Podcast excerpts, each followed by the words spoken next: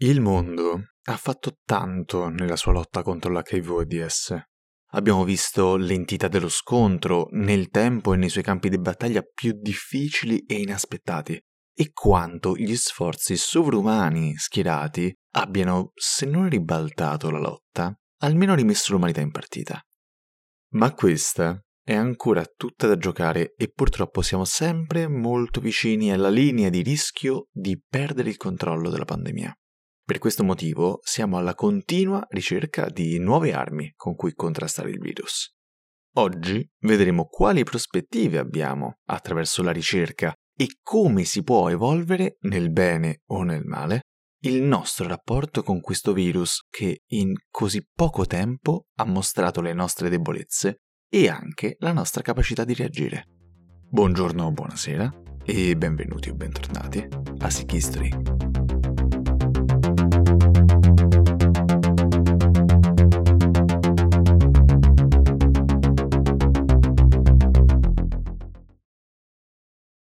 Non volevo essere l'unica persona al mondo a guarire dall'HIV. Volevo che altri pazienti HIV positivi entrassero nel mio gruppo. Non mi fermerò finché l'HIV non sarà estirpato. Oggi facciamo un esercizio che di solito si prova a non fare, almeno in ambito storico. Proveremo a prevedere il futuro, roba che in un podcast di storia non è esattamente all'ordine del giorno ma ci proviamo. Prendete tutto con delle pinze ancora più strette oggi perché molto di quello che sentirete potrebbe dimostrarsi non accurato già nei prossimi anni. Prima, però, mettiamo definitivamente alcuni puntini sulle i. Ad oggi, nel mondo, circa 38 milioni e mezzo di persone sono sieropositive, quindi convivono quotidianamente con l'HIV e questi sono solo i casi conosciuti. La grande maggioranza di queste persone, circa 28 milioni, sono in Africa, principalmente nella zona sud del continente, di cui abbiamo già parlato. Circa 27 milioni di infetti, invece, sono in terapia antiretrovirale e un numero che varia tra il 75 e l'80% di questi hanno una carica virale azzerata, con numeri costantemente in crescita su questo fronte sempre più paesi riescono, piano piano, ad avvicinarsi alla fatidica quota del 90-90-90, le percentuali di persone diagnosticate col virus, in terapia, e con carica virale azzerata, che è l'obiettivo delle grandi agenzie internazionali per sconfiggere il virus. Dall'altra parte, i numeri di questa malattia sono impressionanti. Dall'anno della scoperta dell'AIDS, questa ha portato alla morte di circa 40 milioni di persone e queste sono solo le morti verificate. Nel 2022 circa 600.000 persone sono morte di AIDS e delle malattie ad essa correlate, soprattutto di tubercolosi. Un numero enorme, ma in notevole discesa rispetto ai 2 milioni di morti che ci furono nel 2004, peggiore anno, da questo punto di vista, della pandemia. Nonostante questo recupero, l'HIV-AIDS è ancora oggi una delle malattie infettive più letali del pianeta, specialmente nelle zone più povere del mondo, dove è una delle cause più importanti di rallentamento della crescita economica. La lotta all'AIDS ha avuto dei progressi notevoli negli ultimi anni, portando speranza anche in zone del mondo dove era mancata fin dai primi anni della pandemia. Un'altra pandemia, invece, e un altro virus hanno dato un colpo non da poco a questa sfida, facendo perdere molti progressi faticosamente racimolati. Il Covid, infatti, ha causato un grande danno all'enorme meccanismo messo in piedi per la lotta all'HIV in ogni sua parte. Questi anni di pandemia hanno infatti rallentato e reso più difficile avere una diagnosi in tempi ottimali, è diventata più complessa la distribuzione dei farmaci e le conseguenze economiche di ormai quasi 4 anni di diffusione del Covid hanno reso impossibile, o almeno ben più difficile, per molte persone di permettersi di continuare la terapia. La paura dell'infezione e le difficoltà logistiche, cose anche semplici come andare in ospedale, avere un appuntamento dal medico o poter continuare il follow-up dell'infezione hanno portato molte persone ad abbandonare la terapia o ad iniziarla più tardi, rischiando quindi di peggiorare e di infettare altre persone. Io stesso ricordo una mia collega che mi raccontava che mentre faceva un tirocinio in università in cui immetteva i dati dei pazienti seropositivi in follow-up, aveva visto che molte persone, alcune infette da più di vent'anni, non si erano più presentate per i controlli regolari. Il lascito del Covid, per l'AIDS e per molte altre malattie, è pesante e i sistemi sanitari di tutto il mondo ancora non sono riusciti a rimettersi in pari con i deficit formatosi in questi anni.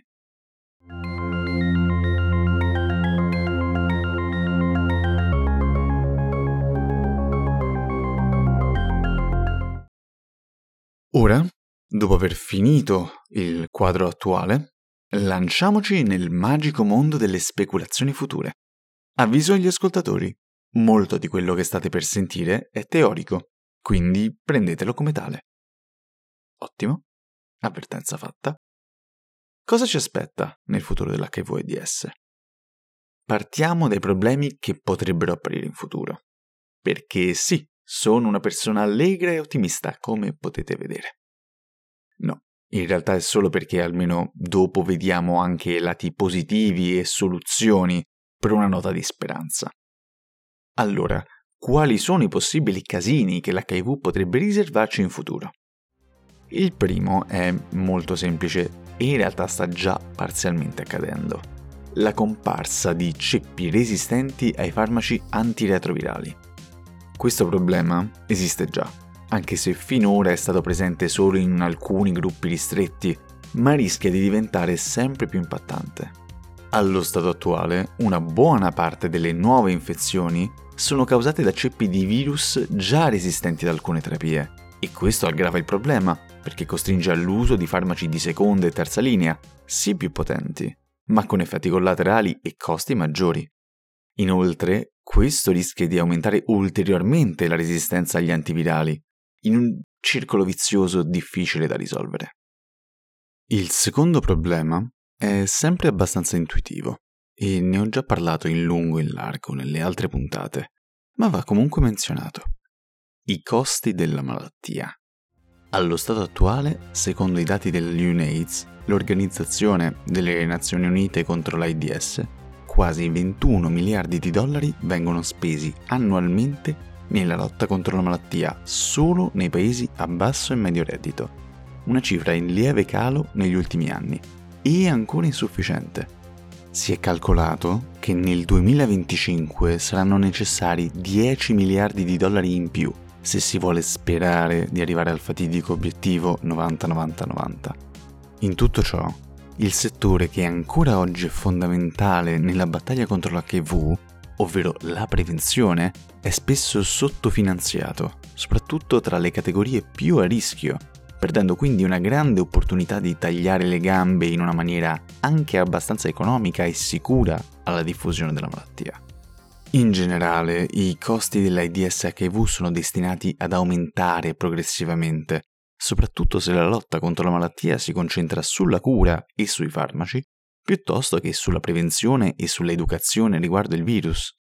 Il fatto poi che la stragrande maggioranza dei finanziamenti per i paesi poveri provenga dagli Stati Uniti o da grandi organizzazioni internazionali rende i primi ancora più fragili e dipendenti, esponendoli al rischio di una nuova esplosione in caso, per un motivo o per un altro, questi fondi vengano a mancare.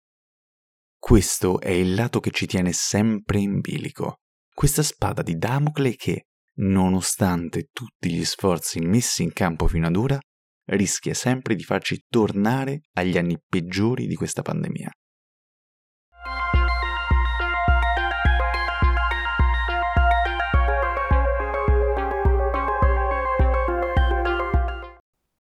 Abbiamo poi un punto intermedio, né negativo né positivo. Un punto di cerniera, possiamo dire. Uno che però, se un giorno diventerà realtà, ci permetterebbe di cambiare completamente prospettiva riguardo all'HIV. Un vaccino. Eh sì, perché questo virus, in virtù della sua straordinaria capacità di mutare, è ancora immune, ironicamente, a tutti i vaccini che sono stati creati per combatterlo. Ad oggi, nonostante un gran numero di studi, non si sono fatti grandi passi avanti in questo campo, ma gradualmente, anno dopo anno, sono stati aggiunti nuovi mattoncini e conoscenze in questo ambito. E nulla impedisce, se state sentendo questa puntata a qualche anno di distanza dalla pubblicazione, che siano uscite nuove notizie positive verso la creazione di questo fondamentale, straordinario strumento.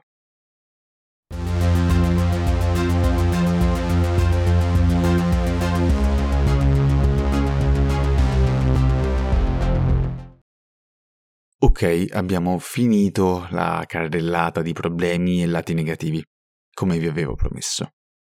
Ora andiamo ai lati positivi, alle innovazioni e ai miglioramenti che sono arrivati in questa storia. Partiamo da quelli che in realtà abbiamo già raccontato. Negli ultimi vent'anni l'HIV-AIDS è passata dall'essere la più tremenda pandemia della modernità, incontrastabile e virulenta, al trasformarsi in una malattia gestibile nei casi e nelle condizioni migliori praticamente una malattia cronica. Ogni anno muoiono e vengono infettate sempre meno persone, mentre la terapia antiretrovirale è diffusa e disponibile ormai in quasi tutto il globo, anche se mai abbastanza, come abbiamo visto. Ulteriore fattore, anche se pure in questo ambito ci sono molti miglioramenti da fare, è quello dello stigma, con le società che sono, o almeno sembrano, più pronte ad includere ed accettare le persone infette con l'HIV. Le nuove terapie, che permettono una vita praticamente normale, sono in parte riuscite a togliere quell'allone viola di paura che gli spot degli anni 90 mettevano addosso ai malati. Si può sempre fare meglio, ma già questi sono ottimi risultati. E a proposito delle terapie, un punto su cui sicuramente non possiamo soprassedere sono proprio i nuovi farmaci. Dai tempi dei Buyers Club e delle AZT, i passi avanti sono stati enormi, con una miriade di farmaci presenti sul mercato e svariate combinazioni che riescono ad azzerare la carica virale. Una singola pillola giornaliera, presa regolarmente, ha cambiato il destino di milioni di persone e pensate che, nei primi anni della pandemia, i pochi fortunati che avevano a disposizione i farmaci dovevano prendere anche più di 20 pillole al giorno a qualsiasi ora del giorno e della notte. Dagli effetti collaterali sempre più blandi alla sempre maggiore efficacia contro il virus, le terapie antiretrovirali sono diventate uno dei fiori all'occhiello della farmacologia moderna e se ne stanno sviluppando sempre di nuovi, adatti a persone con altre patologie concomitanti o con tempi di somministrazione molto più dilazionati, così che anche quella pillola non sia più giornaliera, ma magari settimanale o mensile. Col tempo, anche in questo ambito, i risultati sono stati, e spero di poter dire che saranno, straordinari.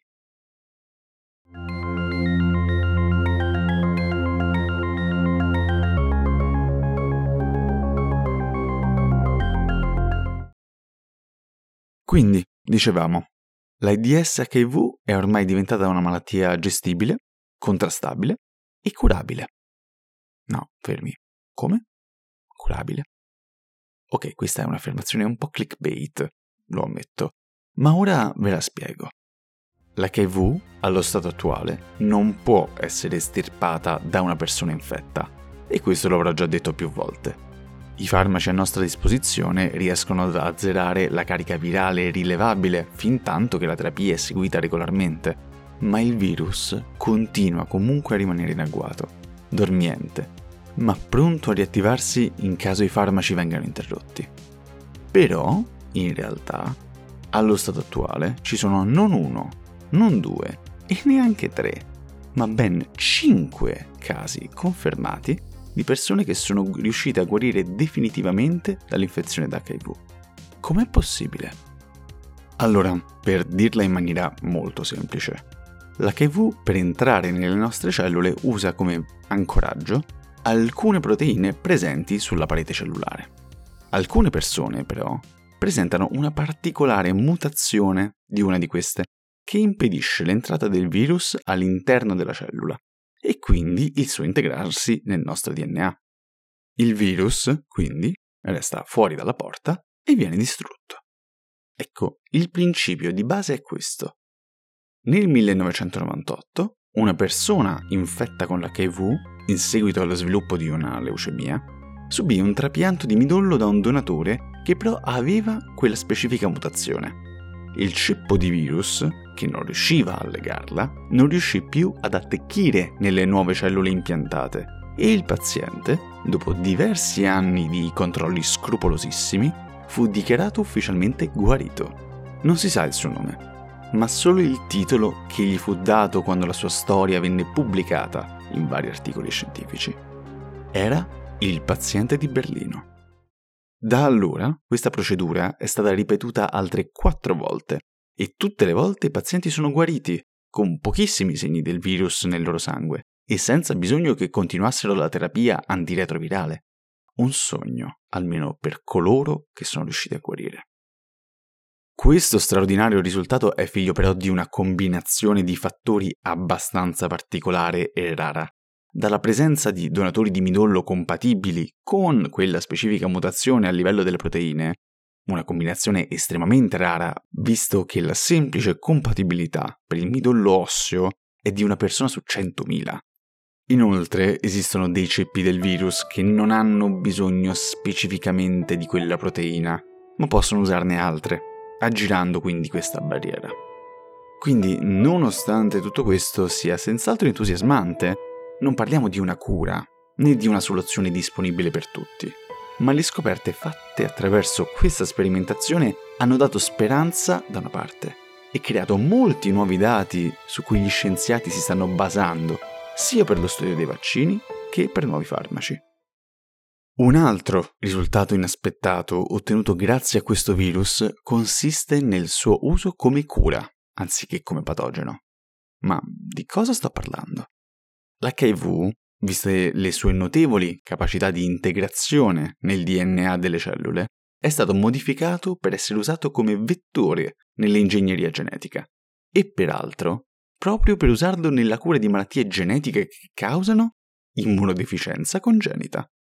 Ok, posta così non si capisce molto, ma il professor Alessandro Aiuti, che avete già sentito nelle prime tre puntate di questa serie, ne è uno dei maggiori esperti a livello mondiale e ve lo saprà spiegare sicuramente molto meglio di me.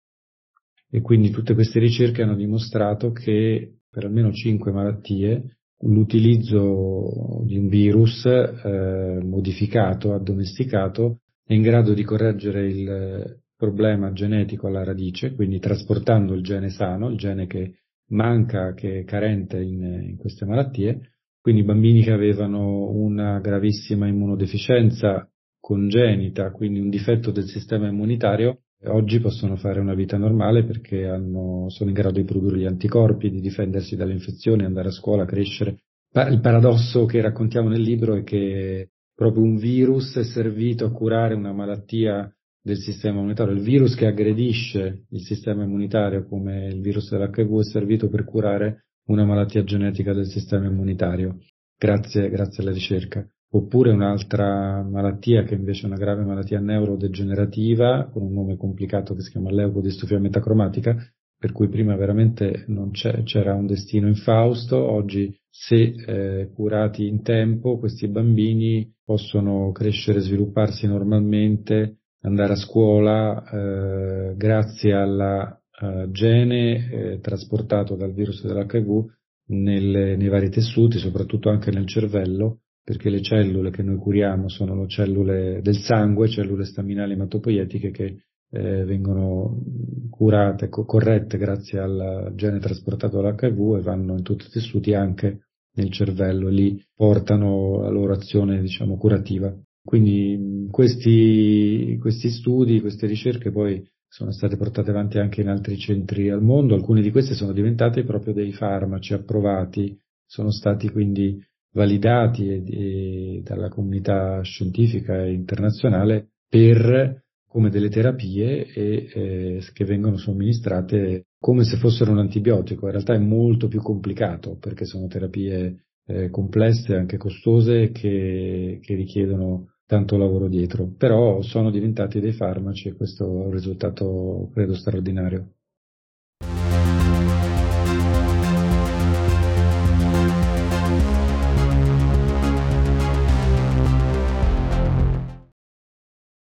Dopo questo resoconto finale, cosa possiamo dire ancora dell'HIV-AIDS? Cosa ci rimane? Cosa abbiamo imparato? Cosa ci ha insegnato questa malattia? Le sfaccettature di questa domanda sono una miriade, quindi proverò a concentrarmi sulle principali, al costo di forse sembrare banale. Il primo insegnamento è che le malattie infettive, ancora e soprattutto oggi, colpiscono categorie svantaggiate a livello economico e sociale e che non si può pensare di sconfiggere le prime senza ascoltare e rendere partecipi le seconde. A questo merito, penso che le parole della dottoressa Zaccheddu riassumano bene questo concetto. Uno degli insegnamenti più grandi che abbiamo, che abbiamo cercato di raccontare è stata la, la capacità delle, dei pazienti, delle persone colpite da un problema nel, nell'orientare la ricerca, nel, eh, nell'accelerarla, non ovviamente sostituendosi agli scienziati, ma facendo sentire la propria voce.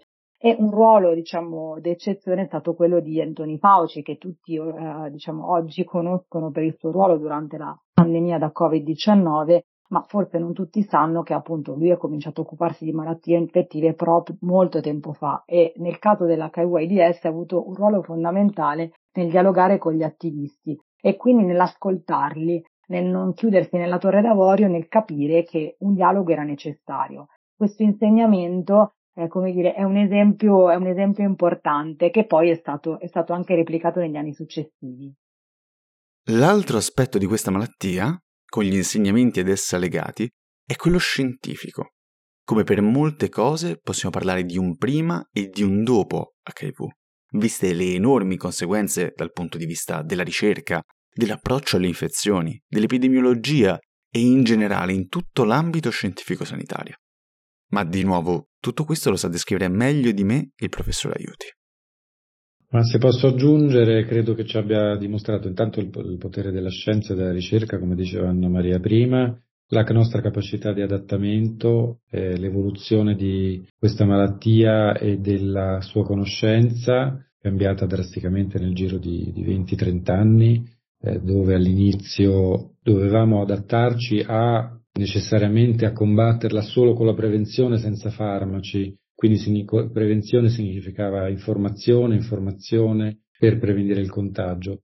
Il potere della ricerca che ci ha portato alla fine eh, con tempi che forse sono stati eh, lunghi, forse se fosse l'epidemia, forse la pandemia fosse iniziata adesso, probabilmente i tempi sarebbero stati più brevi perché nel frattempo ci sono strumenti diagnostici, ci sono metodiche, ci sono conoscenze che avrebbero accelerato questo divario di 15 anni per arrivare a una terapia efficace.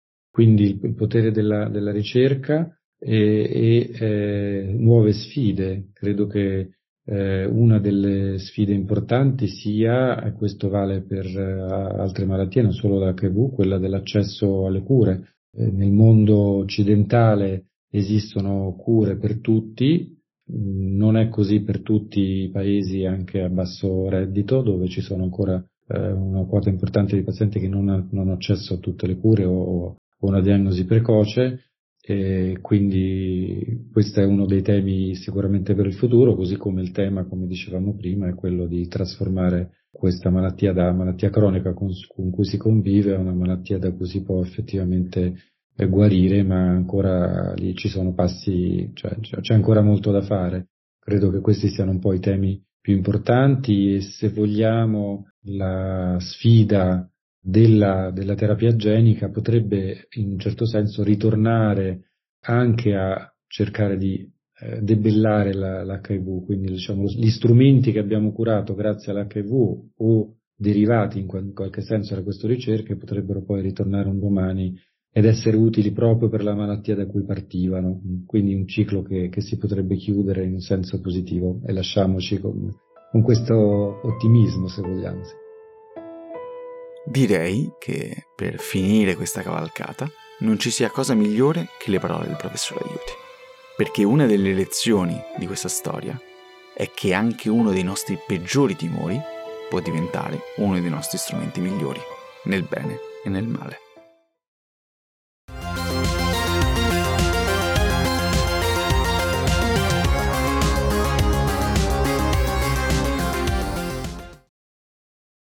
Vi ringrazio per aver ascoltato questa puntata, che spero vi sia piaciuta. Ringrazio il professor Aiuti e la dottoressa Zaccheddu per la loro collaborazione attraverso questa serie e invito gli ascoltatori a leggere il loro libro La cura inaspettata, edito da Mondadori nel 2023, dove raccontano in maniera approfondita la storia di questa malattia dal punto di vista storico, scientifico ed umano. Con questa puntata terminiamo, oso quasi dire finalmente, questa lunga cavalcata attraverso la storia dell'AIDS, durata ben sette puntate e dove abbiamo visto e sentito storie di tutti i tipi. Spero personalmente che vi sia piaciuta, anche perché non mi ero mai cimentato fino ad oggi con una malattia così complessa, moderna e ricca di informazioni. Nei prossimi mesi il podcast cambia un po' registro, perché le prossime puntate saranno tutte interviste in cui andremo a parlare di argomenti diversi dal solito, con tanti ospiti o padroni di casa diversi. Nel frattempo proverò a riscrivere e migliorare le prime puntate del podcast, che ormai sono inascoltabili anche per me, sia nel suono che negli argomenti e nell'esposizione. Proverò a cambiare anche altre cose, sperando di rendere questo podcast più bello, interessante e magari anche famoso. La musica è sempre l'immancabile Bushwick di Nihilor, pubblicata con licenza CC BY 4.0. Io sono Paolo Forti, vi ringrazio di nuovo per l'ascolto e ci sentiamo alla prossima puntata di Sick History.